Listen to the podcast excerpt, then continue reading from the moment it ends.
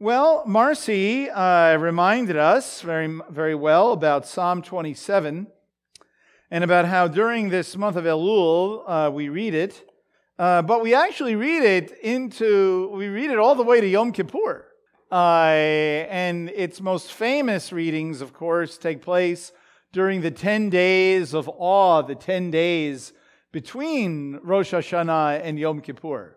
And m- most people are aware of when we read it then. Isn't it kind of funny? Most people are aware that's, that you read it during those 10 days, and it's new information that we read it during the whole previous month. For us, we, uh, I think we got that down that we read it during the whole previous month, but also during those 10 days.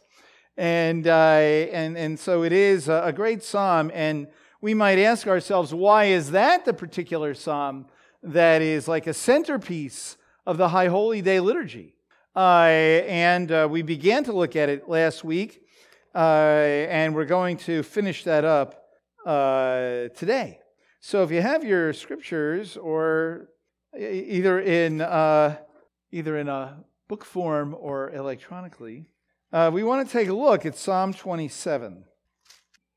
Psalm 27. Well, we said last time, we looked at the first six verses the last time. And it's very interesting that uh, scholars, many scholars believe that this may have been two uh, different psalms at one, two songs put together at one particular time in history. Uh, I don't think so, and uh, there are others, many, who, who would say no, that it's one. But the reason that people uh, come to the conclusion that it was two is because the first six verses are really different from the uh, uh, last eight verses uh, in, in, in the kind of psalm that it is.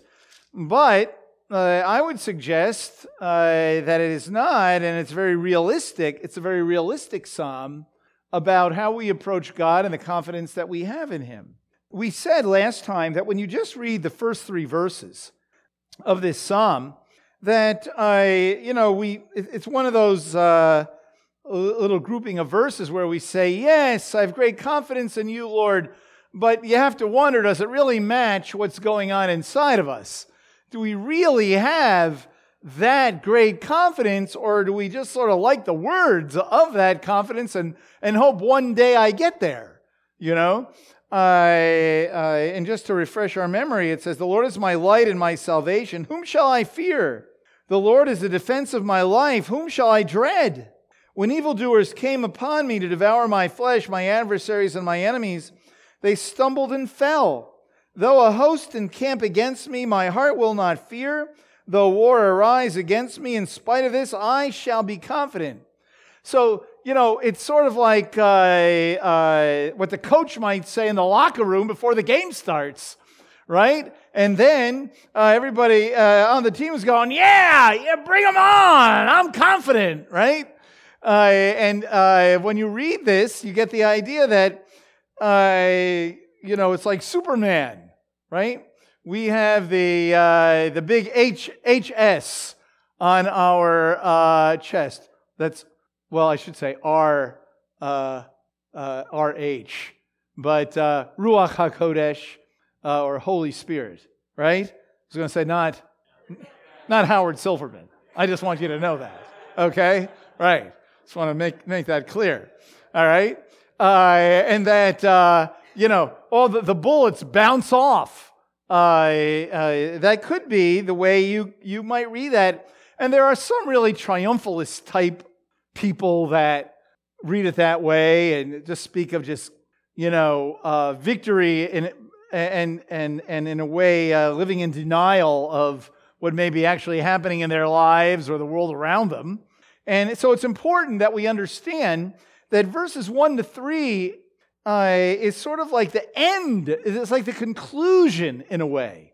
And as I said in a, a recent Bible study, uh, one way to read this psalm is actually to start in verse 14 and read it, read it to verse 1.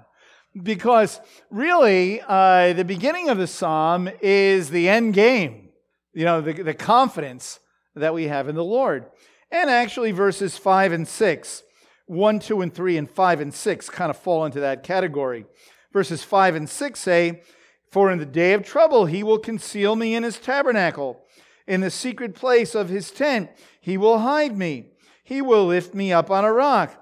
And now my head will be lifted up above my enemies around me, and I will offer in his tent sacrifices with shouts of joy. I will sing, yes, I will sing praises to the Lord. So again, this great voice of victory. And, and just a, here's a little aside, a little by the way. It is kind of interesting that we read this on uh, leading up to Rosh Hashanah and then on the other side of Rosh Hashanah, because uh, in verse 6, when it says, And now my head will be lifted up, uh, or, yeah, above my enemies around me, and I will offer in his tent sacrifices with shouts of joy. Uh, you know what the word there is uh, in Hebrew is truah, uh, which, uh, which is the, the word that is used to name what we call Rosh Hashanah in the Bible, Yom HaTruah. Uh, and uh, literally, what it means is loud or loud noise. So it's translated in some places in the Bible alarm or hear shouts of, of joy. So yeah, when you listen carefully, when uh, Paul Weisberger blows the shofar, uh, when, uh, when you hear me say, stand over here and say, truah, right? You say, what do those words mean? Well, truah basically means make a, make a noise. and uh, or shout or alarm or loud. Uh, in fact, uh, probably the most famous place you read that word is in Psalm 150, right? But tziltzelei, truah, right? Loud cymbals. Uh, and so the word is translated loud there. So that's kind of interesting that uh, you see uh, the word truah uh, right here in Psalm 27. Now, okay, back as I reel myself back in. So uh, we said last time that uh, in the psalm, like we said, the end game is really the uh, verses 1, 2, and 3. So how does he get there? How do you get that kind of confidence? And what kind of confidence is it? Uh, and so the first thing we noticed was in verse 4. It's a very famous verse uh, in the Bible uh, and something to really meditate on. One thing I have asked from the Lord that I shall seek, that I may dwell in the house of the Lord all the days of my life, to behold the beauty of the Lord and to meditate in his temple. Well, we talked all about that last time, and uh, I will just reiterate the sense of the one thing I have asked from the Lord that I may seek, that I may dwell in the house of the Lord all the days of my life. Wow, that is quite a thing to say. Uh, and I wonder how many of us could really say that. This one thing that I seek, you know? It isn't, Lord, defeat my enemies. Lord, give me all the uh, silver and gold uh, from, uh, you know, Egypt and Assyria. Uh, it isn't, Lord, let me live uh, to a ripe old age. Lord, bless my family. It's, I want more of you, Lord. And that is the ground, we could say that is the grounding of, of uh, uh, or the key, one might say, of how we gain that confidence. Uh, and, uh, and we'll see in a few moments that this seems to predominate many Psalms, this issue of uh, single mindedness, of wanting more of God. Okay? Uh, so, uh, so far, so in verses, uh, I mean, that'd be a really nice psalm, verses 1 to 6.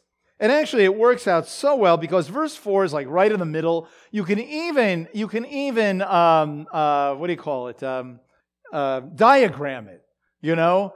Uh, it works so well. Uh, but it's only the first half of the psalm. Now, the second half of the psalm sounds a little different with all of that confidence and desire Look what he says now, beginning in verse 7, just reading all the way to the end. Hear, O Lord, when I cry with my voice, and be gracious to me and answer me. When thou didst say, Seek my face, my heart said to thee, Thy face, O Lord, I shall seek. Do not hide your face from me. Do not turn your servant away in anger. You have been my help. Do not abandon me. Do not forsake me. O God of my salvation? For my father and my mother have forsaken me, but the Lord will take me up. Teach me thy ways, O Lord, and lead me on a level path because of my foes. Do not deliver me over to the desire of my adversaries. For false witnesses have risen against me, and such as breathe out violence. I would have despaired unless I had believed that I would see the goodness of the Lord in the land of the living. Wait for the Lord. Be strong and let your heart take courage. Yes, wait for the Lord. The tenor of verses 7 to 14 is very different from 1 to 6.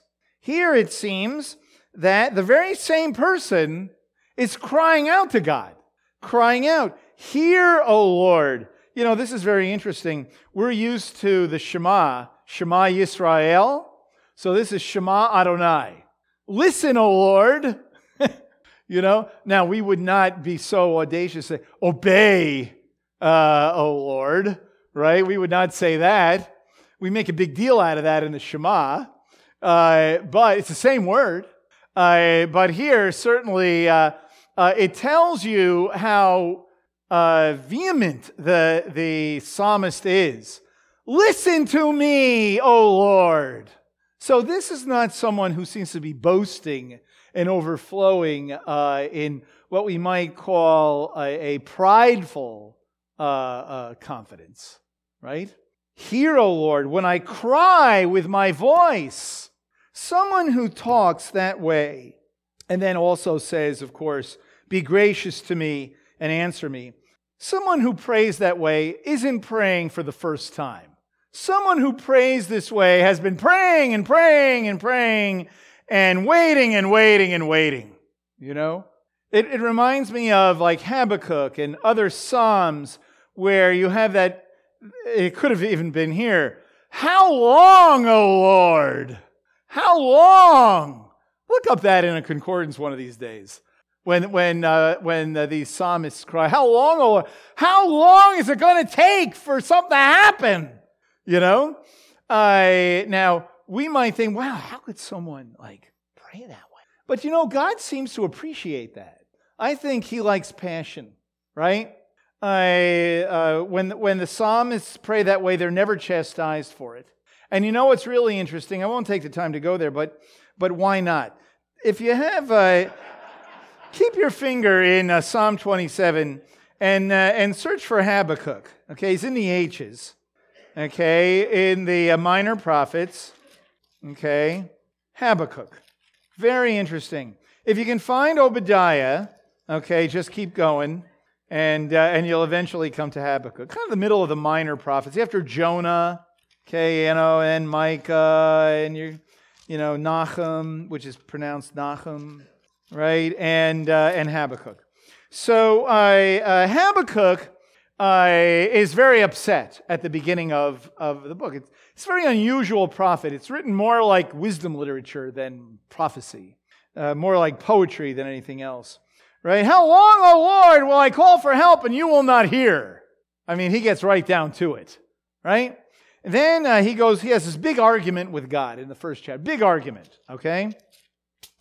Then uh, in chapter 2, if you look at the beginning of chapter 2, he says, I will stand on my guard post and station myself on the rampart. And if you've ever been to Israel, you can actually walk along the ramparts of the old city. It's very interesting.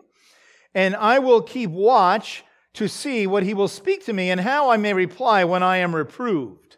So, in other words, he's thinking, you know, I might have like gone a little too far. So I'm going to hang on for dear life uh, and uh, wait till God reproves me. Well, what's interesting is uh, God does not reprove him, God does not correct him. Uh, God actually uh, gives him some great words. And so it says, The Lord answered and said to me, Record the vision, inscribe it on the tablets, that the one who reads it may run. For the vision is yet for the appointed time. It hastens toward the goal, and it will not fail. Though it tarries, wait for it for it will certainly come, it will not delay. That's a famous verse that's uh, in, it's in the rabbinic literature in a number of places and uh, uh, quoted in varieties of biblical and extra biblical uh, locations. Because what he's saying is, What I'm telling you, Habakkuk, is going to happen, definitely going to happen. It's not going to fail. It's moving forward. But look at what it says toward the end. Though it tarries, wait for it. In other words, it's coming, it's going to happen. But you know, Habakkuk, it might seem like it's taken forever. But you know what? Wait for it. Wait for it. And then he says, For it will certainly come, it will not delay. Meaning, it will happen at the appropriate time according to my clock, not necessarily your clock. Okay? Uh, and then the passage goes on. Uh, and, and so when you come back to Psalm 27, when he says, Hear, O Lord, hear me, listen to me, O Lord, when I cry with my voice, and be gracious to me and answer me. Uh, he has that same kind of attitude. And the point, I guess, for us is, is that God does not uh, uh, dislike that kind of passion. In fact, Yeshua even tells one or two little stories uh, about prayer, and the idea is ask over and over and over and over again. And, and so it's kind of interesting uh, that, you know, he doesn't say, enough already, stop honking me in chainik. You know what I mean? As we might say in Yiddish right? Uh, don't bother me anymore. Don't yell at me, right? No, God enjoys the engagement with his people because someone who's passionate for an answer from God means that they're looking to God for the answer and not everywhere else plus God, you know? Uh, and so that's very important for us to remember. The, the one who has this confidence and does not fear is one who runs to God, is one who runs to God. Then he says, and this is kind of interesting. In our English, you'll notice the beginning of the verse, it probably should be in italics in most of your translations. When you did say, it's very interesting. It doesn't actually say when you did say in Hebrew. It starts out, My heart said to you, Seek my face. My face, O Lord, I shall seek. So translators have a hard time with that. How does my heart say to you, seek my face? You know, but God is saying, seek my face. So how does my heart say, seek my face? Well, I would suggest that the, the emphasis of that verse is uh, in, in the recesses of my being. I know, Lord, that you want me to seek your face because you have said that, seek my face. But but the emphasis is in my heart. I know, seek my, I'm thinking, seek my face. So I'm going to seek your face. I'm going to seek you, Lord, with all of my heart. I'm going to seek you with all of my heart. Now, when, uh, when it says seek my face, that's literally what it says. But what it means is that is a euphemism for the presence of God. The presence of God. I'm going to seek you, Lord, no matter what, right? Uh, and then he says, Do not hide your face from me. So it's like this struggle. That's what I see here is like a, a struggle, almost like a, a wrestling with God to, uh, to experience his presence. Do not turn your servant away in anger. You have been my help. So he has experienced deliverance from God in the past. He has experienced deliverance from God, but we might say in this psalm, there is a. Uh, there is some unanswered issue going on in this particular time. Okay? You have been my help. Then you'll notice in verse 10, then he says, Do not abandon me or forsake me, O God of my salvation. So, and then in verse 10, when he says, for my, mother, for my father and my mother have forsaken me, but the Lord will take me up. This is great. This is a great illustration of Hebrew poetry where you have this perfect symmetry here. First, he says, Do not turn your servant away in anger. You've been my help. Do not abandon me or forsake me, God of my salvation. My, my father and my mother have forsaken me, but the Lord will take me up. So this is not a person who is wondering if God is real, if God exists. This is a person who has experienced deliverance in the past, but may not be feeling it in this present moment, and has the confidence to cry out to God in such a way, has the confidence to run to God and say, I want more of you. The one thing I want is to dwell in your presence. And we see the, the angst. Hear me, O Lord. Okay? And, and, uh, and he says, I'm going to seek your face. Down deep in my heart, I know you want me to seek your face, and I'm going to seek you. And it's interesting. That's why you see, when God says, Seek my face, he desires that we indeed come to him. But then we, it begs the question so then why doesn't he just, Vavum, here I am, right?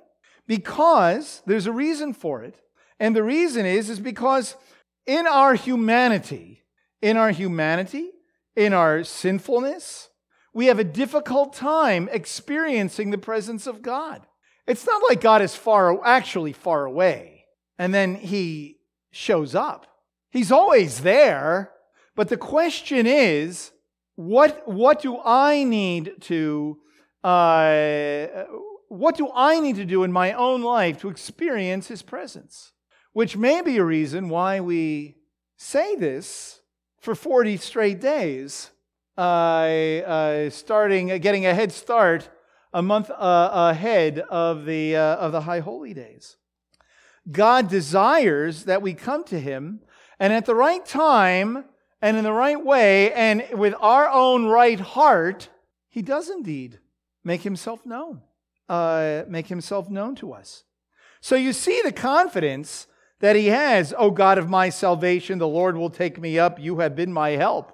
Uh, but at this point, right now, he is crying out again for uh, uh, God. There is something going on in his life. Okay? Uh, yet, we see in verses 1 to 3 and verses 5 and 6 that he ends up with this confidence Whom shall I fear? Whom shall I dread? See? And we see that there is a process to getting there. All right, now 11 to 14, he says, Teach me your ways, O Lord. Lead me on a level path. Okay? Uh, and so uh, we see uh, he, he's single minded. The one thing he wants is to be in the presence of God. The second thing we see here is uh, that he engages God in prayer. He engages God. Uh, he goes to God in a time of trouble. And then we see he's teachable. He's teachable. Uh, uh, teach me your way, O Lord, and lead me on a level path. Level path, you could say, uh, in other places, might be an upright path. Usually that word is translated upright. It's not the word for righteous, different word altogether.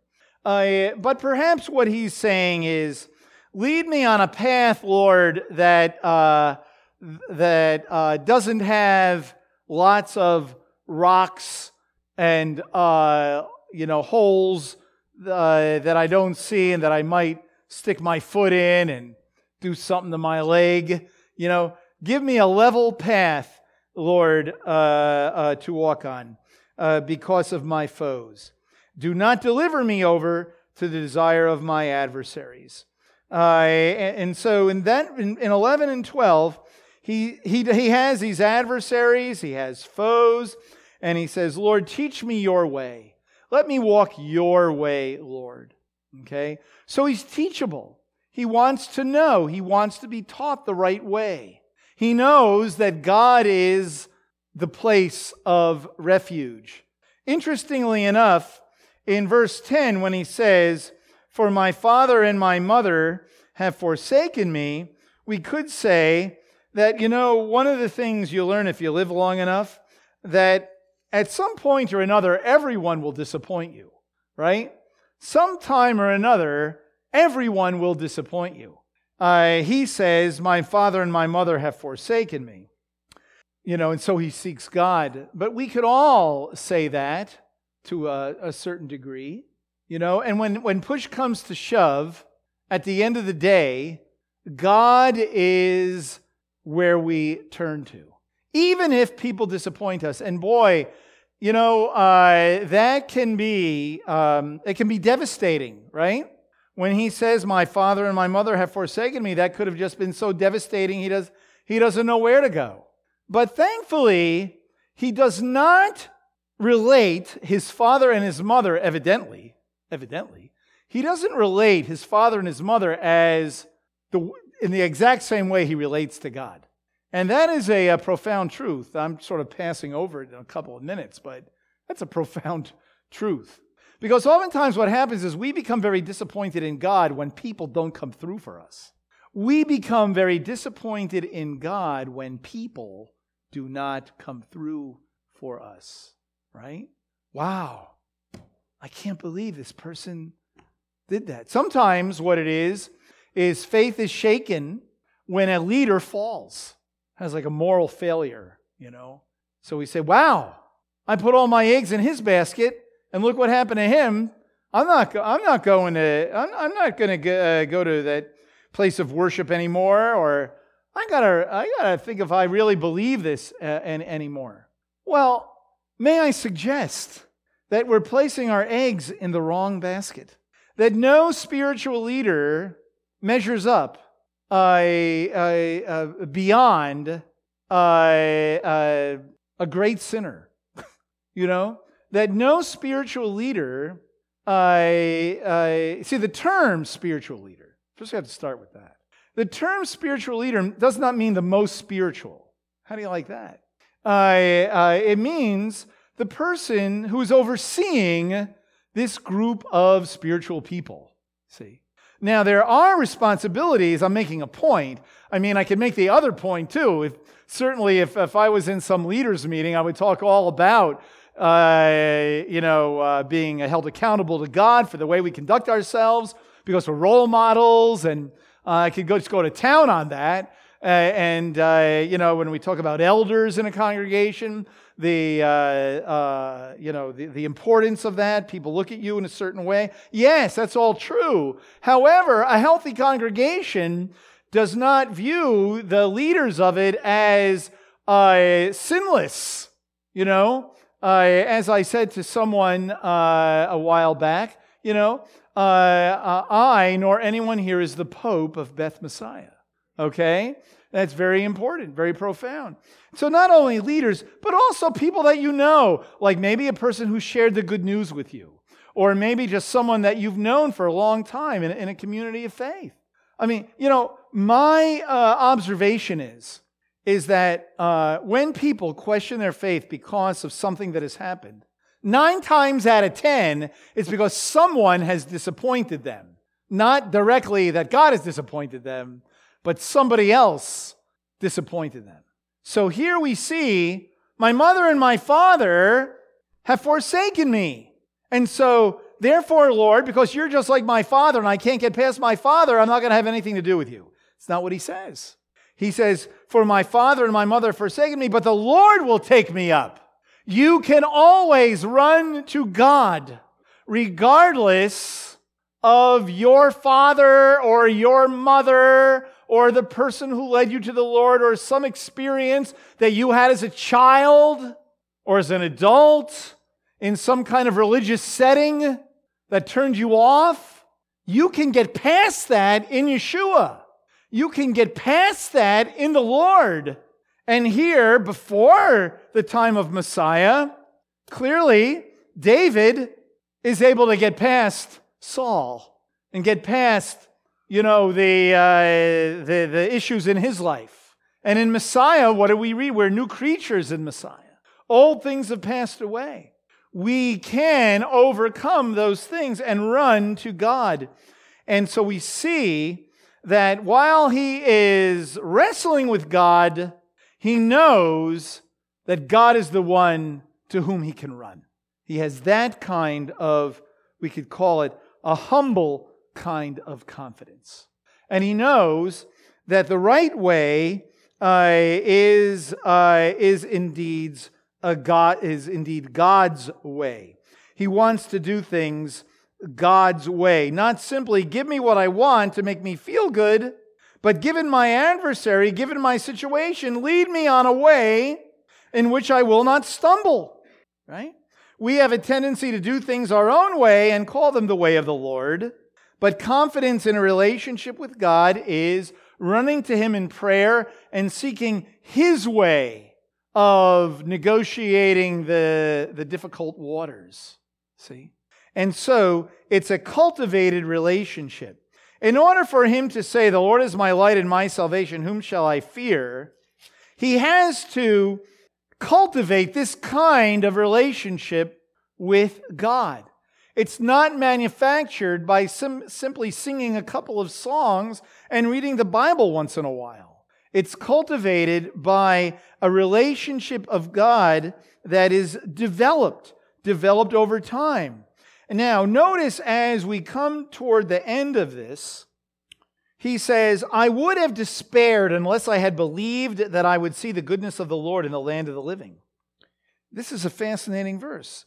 I would have despaired unless I had believed that I would see the goodness of the land of the living. It doesn't say, I would have despaired unless I experienced the goodness of the land of the living. In other words, he's saying, I would have despaired unless I had the faith to believe that God is going to get me there. I would have despaired. I would have become depressed and, and I, you know, and just sort of slipped away if I had not believed that God would get me there. And so he is a man in process. He's not there. But his confidence is in one way or another, God will get him there. It kind of reminds you of Abraham and Isaac which is what we'll be reading on uh, Monday. Uh, uh, on, on Rosh Hashanah, the traditional reading is about Abraham and Isaac, right? God tells Abraham to do the unthinkable, right? I want you to take your son, your only son, the son whom you love, the son of promise, and I want you to make a burnt offering out of him. That is preposterous. That is uh, outrageous. And Abraham takes Isaac and they begin walking up this mountain. And Isaac asks him, So where's the, um, I see we got the wood. I see, uh, you know, you brought the lighter fluid. Um, we're set here, but uh, I don't see a lamb. Uh, and so what does Abraham say? God will provide. God will provide. He doesn't know how, he doesn't know in what way. What Abraham knows is we're just going to keep walking up here, walking up Mount Moriah.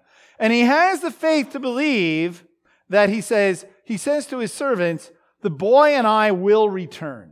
He doesn't know how, but he knows by faith that they will both return because he believes the promise of God. That's all tied up in Isaac.